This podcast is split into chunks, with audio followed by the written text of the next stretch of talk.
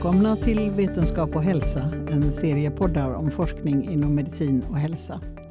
Idag ska det handla om pendling, en del av vardagen för väldigt många människor. Vi pendlar mer idag, vi pendlar längre än förr. Det genomsnittliga pendlingsavståndet har ökat från 10 till 15 kilometer om dagen och i Skåne är det nästan 40 procent av pendlarna som reser över kommungränsen för att ta sig till jobbet. Och vad gör då allt detta pendlande för hälsan? Om det ska vi resonera med Kristina Jakobsson och Kristoffer Mattisson. Kristina Jakobsson är professor i Göteborg och forskare i arbets och miljömedicin vid Lunds universitet där Kristoffer Mattisson också är forskare. Ni började med att studera luftföroreningarnas effekter på människor som bor i områden med mer eller mindre trafik. Och sen så har ni då gått vidare till inte själva boendet utan förflyttningarna och inte bara effekterna på luftrör och hjärta utan på hela människan. Vad är det för effekter som man kan se av pendlingen? Pendlingen innebär ju att den totala arbetsdagen blir lång, eller för somliga mycket lång. 1919 så fick vi en lag om åtta timmars arbetsdag. Eh, det är snart 100-årsjubileum av, av den lagen. Men den totala arbetsdagen är för många väldigt mycket mer än åtta timmar och vi, och vi förväntas att klara av det. De positiva aspekterna vad gäller inte minst samhällsekonomi och för den delen även för individer med en utökad arbetsregion.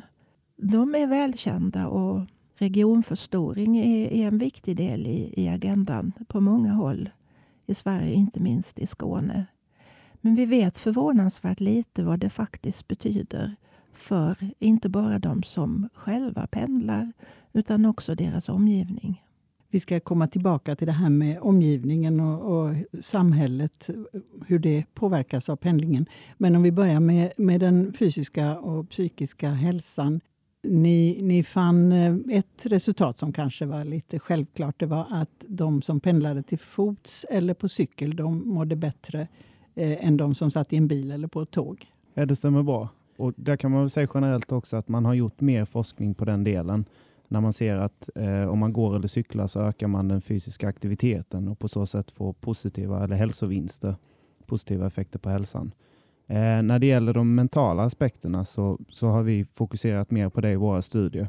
Och där har vi då sett att, att längre pendling eh, för både bil och kollektivpendlare innebär Eh, högre förekomst av stress eh, och lägre välmående. Vi ser lite olika samband mellan eh, bilpendling och kollektivtrafikpendling, vilket vi också lite förväntade oss innan. Vi ser att bilpendlare har, när man börjar pendla över en timme så ser vi att den här förekomsten av ohälsa igen sjunker lite i den gruppen. Och Det tror vi kan, kan bero på att man, om man pendlar över en timme i Skåne, befinner sig i en helt annan kontext. Att man är ute på landsbygden, att man rör sig utanför städer. Eh, om man kör bil alltså? Precis, om man kör bil. Och också att man kanske blir kompenserad genom att om du bor så pass långt ifrån din arbetsplats så, så är det kanske större chans att du bor ute på landsbygden och då har tillgång till gröna miljöer och andra saker som kan främja dig. Så de som, som åker långt i bil, de mår någorlunda bra eller till och med bra. Men, men andra pendlare, där kan man se effekter på sömn och, och um, allmänt välmående, sjukskrivningar. Ja, precis. Det ser man ju också på bilpendlare. Oavsett hur man pendlar, blir pendlingsresan lång så är det fler som eh, har problem med sömn, eh, inte känner sig pigga och vitala och så vidare. Men den gruppen som avviker, det är de bilpendlarna som åker riktigt länge. Men det är ju också en annan grupp socioekonomiskt som, har, eh, som är mer resursstarka. Och som, är, och som är män, inte kvinnor. Precis, det är högavlönade män i fina bilar. Ja, inte bara högavlönade, men det är definitivt män i bil. Och det här att man mår sämre när, eh, generellt när man sitter i bil eller på buss eller tåg. Är det, vad tror ni är det huvudsakliga skälet? Är det att man inte kan kontrollera sin resa? Att man hamnar i eh, en trafikstockning eller tåget blir försenat och, och där står man och är frustrerad? Ja, det har ju andra eh, forskare visat. Att själv, om man tittar på själva upplevelsen av resan. Och det behöver man inte vara forskare för att begripa att det där som är oförutsett, oplanerat. Och inte minst om man har tider att passa så blir man jättestressad av det. Och där ser man ju generellt också att det skiljer sig lite mellan olika färdsätt också. Eh, kollektivtrafiken har du väldigt mycket osäkerhet och du behöver anpassa dig till, till olika tidsscheman och så vidare. Bussarna går vid vissa tider. Mm. Medan i, bil, i bilpendling så är det andra saker som kan vara stressande. Det kan vara mm. bilköer, det kan vara andra förares beteende. Man behöver hela tiden också vara alert, koncentrera sig på körningen.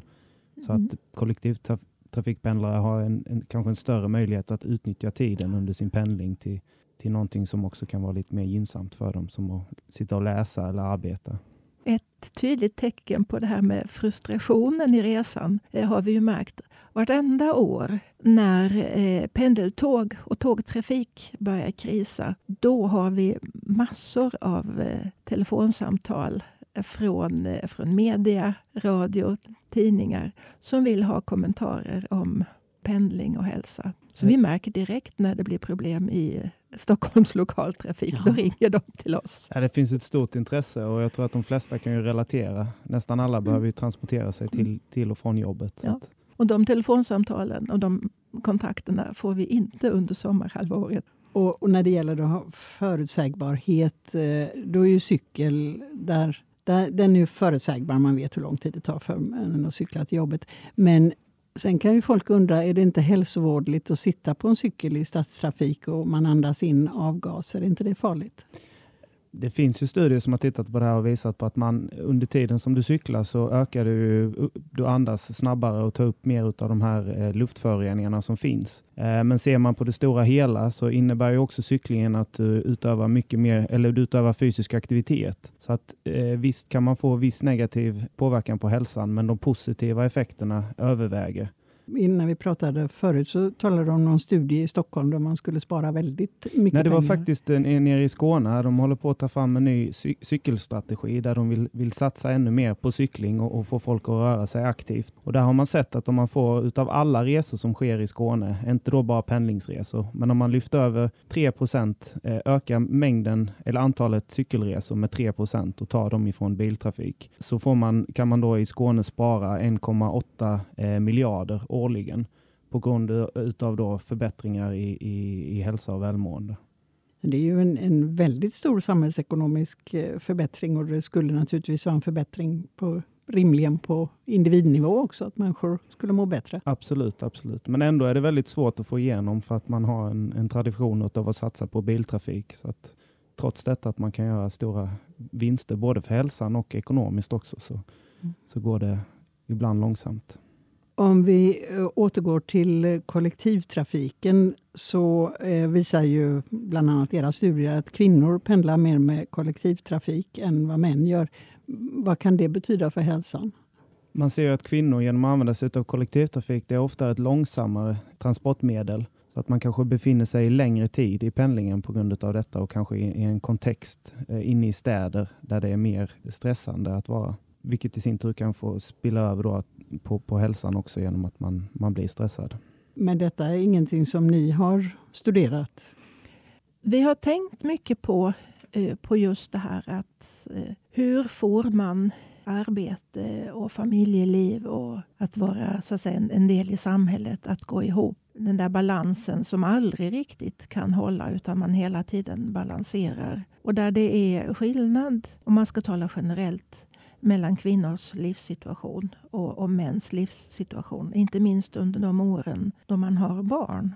Eh, vi har inte tittat så djupt på det, delvis därför att eh, antingen så behöver man väldigt stora datamaterial för att kunna gå in i detalj på det och det har vi inte riktigt. Den andra varianten är ju att man talar med människor, intervjuar och på det viset genom det man kallar för kvalitativa studier får en ökad förståelse. Men vi tycker att, att det är viktiga aspekter att, att se på hur eh, kvinnor och män får sin vardag att gå ihop och hur man kan genom samhällelig planering underlätta möjligheterna. God och pålitlig kollektivtrafik betyder mycket för kvinnor som ska få eh, livet att gå ihop. Hämta barn på dagis, jobba, handla, allt det där. Så att det är kollektivtrafikens kvalitet är definitivt också en kvinnofråga. Man kan nämna det också att det finns en politisk vilja att vi ska fortsätta eller att vi ska utöka vår pendling. Att man ska röra sig över större och större områden för att man på så sätt får en mer tillgänglig arbetskraft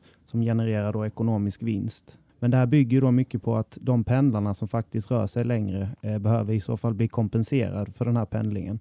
Eller har då tillgång till en, en, en välfungerande eh, pendling kollektivtrafik. Och det verkar inte riktigt som, enligt våra studier, då, som att det faktiskt sker. Mm. Eh, vi ser mer, mer ohälsa i, i långtidspendlare. Det ska inte bara finnas tåg utan de ska gå i rätt tid så, så att man även om man lägger tid på sin pendling så ska man åtminstone kunna liksom känna sig trygg och, eh, och att det ska vara förutsägbart. Ja men Det är precis. viktigt. In, inställningen och möjligheten till att utnyttja pendlingstiden till någonting positivt är ju väldigt viktigt eh, när det gäller hur mycket stress man potentiellt upplever utav den också.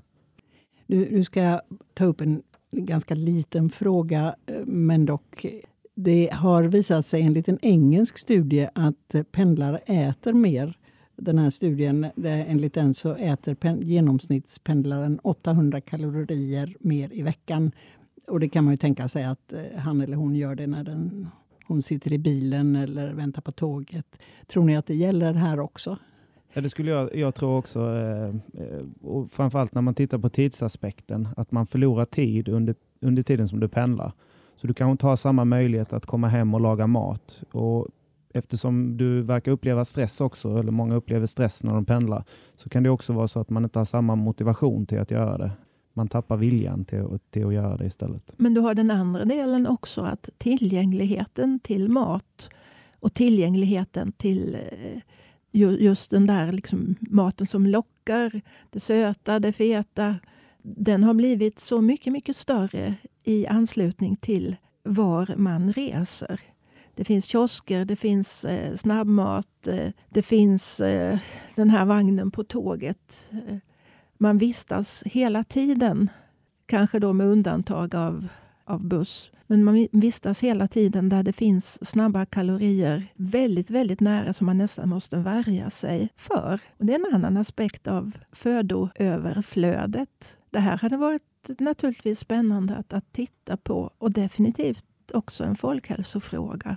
Så vi får väl eh, försöka ta fatt i, i våra vänner näringsfysiologer och få med dem på pendlingsforskning.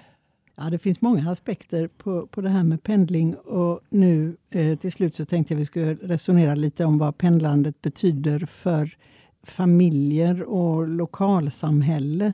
För det diskuteras ju ganska lite hur, hur pendlarna har det när de kommer hem och om de hinner med sin familj, om de har några sociala nätverk, om de hinner eh, gå i föreningar, om de hinner vara politiskt aktiva eh, där de bor. Och det kanske de inte hinner. Det finns en, en eh, sociolog i USA, Robert Putnam, som har studerat detta och som förklarar en minskning i, i socialt deltagande och i, i, i samhället i stort i USA från 60-talet och framåt. Att det har berott på att vi, de har blivit mer och mer beroende av bilen. Man sitter i bilen, man isolerar sig. Man, man har inte energi till att delta i de här sociala aktiviteterna. Och Det har vi också sett i studier här nere i Skåne att, att just bilpendlare har ett lägre socialt deltagande och mindre generellt förtroende för, för eh, personer i allmänhet än eh, när man jämför dem med, med aktiva pendlare som går och cyklar eller kollektivpendlare. Eh, pendlare så att man kan nog tappa mycket av den förankringen som man har till sitt, eh, till sitt bostadsområde eh, genom att man pendlar, förlorar tid och energi. Och det låter ganska allvarligt för en allvarlig konsekvens för samhället där det här med förtroende och delaktighet eh, är en viktig sak för att hålla samman ett samhälle helt enkelt. Jag tror att man ska tänka brett och inte bara på hur just den pendlande individen påverkas hemma eller för den delen på arbetsplatsen. Utan också på hur de som finns i kring. Eh, det kan finnas en familj, det kan finnas barn eh, och, och som du har sagt eh, förankring i närsamhälle. Att ha tid att vara engagerad där man bor.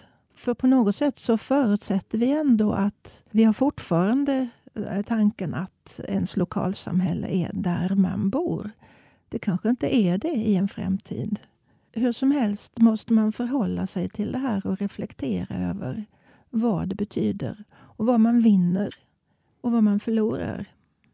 Det är ju eh, bland politiker och planerare så ses ju pendling i regel väldigt eh, positivt. Man ska förstora arbetsmarknaden och, och det, det ska vara bra för näringslivet i alla fall.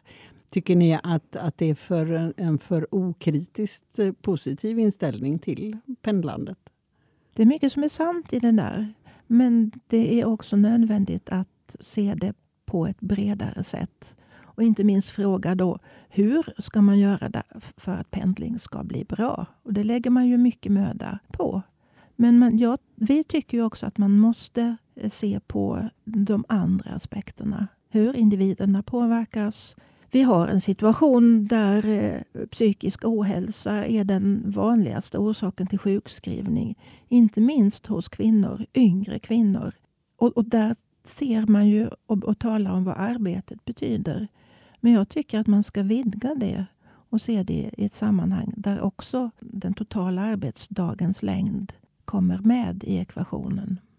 Och utöver själva resandet i sig så måste man också ta, ta hänsyn till de eh, indirekta konsekvenserna som det får också. Om vi börjar åka mer bil, om vi börjar åka mer, mer kollektivtrafik så kommer det också innebära mer utsläpp av avgaser, utav buller och så vidare som, som innebär belastningar och, och försämringar av närmiljön där folk bor. Vilket också kommer få stora konsekvenser för samhället med ökad risk för hjärt och kärlsjukdomar om man utsätts för buller, sömnsvårigheter och mycket annan påverkan. Så men, det är också en ja. viktig del av det att faktiskt Men man kan ju också, man kan ju också tala om, om, om en pendlingstid som om den är välfungerande. Är en bra avslutning på en arbetsdag. Man kan tänka efter, man kan ha tid för sig själv, inte minst i lugn och ro. Man kan lyssna på en sån här podd till exempel. Och där har ju möjligheterna blivit bättre och bättre med, i och med att man har så mycket tillgång till internet. Man kan kanske sitta och jobba på tåget. Man har tillgång till sociala medier och så vidare. Så att, så att möjligheten att faktiskt utnyttja tiden till någonting positivt skulle jag säga har blivit bättre under ja. senare år också. I och, med. Och, det, och det är ju en, en snabb utveckling. Vi har eh, resonerat om pendling på gott och ont och att man borde eh, diskutera pendling på ett bredare sätt. Eh, du har hört forskarna i arbets och miljömedicin Kristina Jakobsson och Kristoffer Mattisson. Inspelningstekniker var George Godfrey och jag heter Ingela Björk. Du har lyssnat till en poddserie om forskning som produceras av redaktionen vid Aktuellt om vetenskap och hälsa. Mer information finns på vetenskaphalsa.se. Du kan också följa oss på sociala medier.